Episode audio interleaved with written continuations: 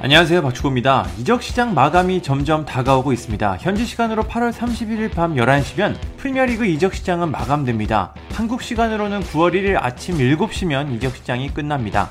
이적시장 마감이라도 많은 일들이 일어나는데요.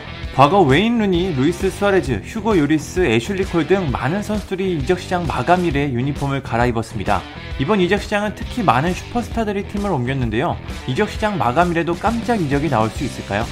울버햄튼의 핵심 선수 아다마 트라우레의 거취도 아직 결정되지 않았습니다. 트라우레는 엄청난 피지컬을 갖고 있는 윙어입니다. 몸싸움이 거친 프리미어리그에서도 트라우레는 괴물 같은 피지컬과 속도로 상대 선수들을 나가 떨어지게 만드는 선수입니다. 비록 골 결정력이 부족하긴 하지만 탱크처럼 밀어붙이는 트라우레의 능력은 상대 수비를 단숨에 무너뜨릴 수 있는 무기입니다. 트라우레가 뛸 때마다 미식 축구 선수가 축구를 하는 그런 느낌이 듭니다. 아무튼 이런 트라우레는 토트넘 이적을 원하고 있습니다. 최근까지 함께 호흡을 맞춘 누누 산투 감독과 함께하길 원하기 때문입니다. 영국 언론 미러는 트라우레는 토트넘이 자신을 영입하기 위해 3천만 파운드, 약 480억의 제안을 하길 원하고 있다. 트라우레는 누누 산투 감독과 같이 일하길 원하고 있다. 하지만 울버햄튼은 그들의 스타 플레이어의 이적을 원하지 않는다. 토트넘이 4천만 파운드, 약 640억의 제안을 한다면 이 태도가 달라질 수 있을 것이라고 보도했습니다. 글로벌 스포츠 매체 포포투도 비슷한 내용을 전했습니다. 포포투는 트라우레는 토트넘 이적을 원한다. 토트넘은 완전 영입 옵션이 포함된 제안을 전했지만 울버햄튼이 거절했다. 토트넘은 이적 시장 마감일 전 새 제안을 할 수도 있다. 에이전트 멘데스는 3,400만 파운드의 이적안을 제안했지만 토트넘이 그 정도의 자금이 있을지는 불분명하다고 보도했습니다. 상황은 간단합니다. 토트넘은 트라우레 영입을 원하고 있고 트라우레 본인도 토트넘 이적을 원하고 있습니다. 하지만 울버햄튼은 적당한 제안이 오지 않는다면 트라우레를 보낼 수 없다는 입장입니다. 규모는 작지만 해리케인의 맨체스터 시티 이적설과 비슷한 상황입니다.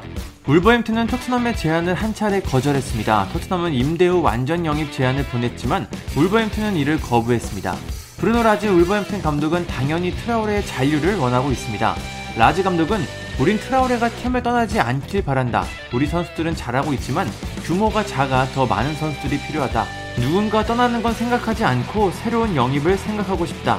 우린 더 경쟁력을 갖춘 팀이 돼야 한다고 말했습니다. 울버햄튼은 최근 황희찬 선수를 임대로 영입하며 전력을 보강했습니다.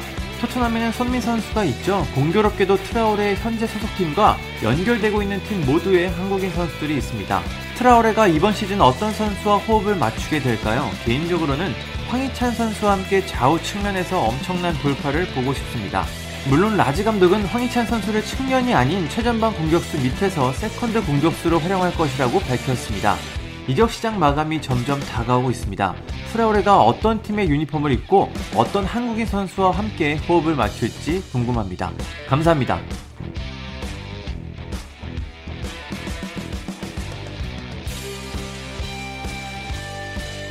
구독과 좋아요는 저에게 큰 힘이 됩니다.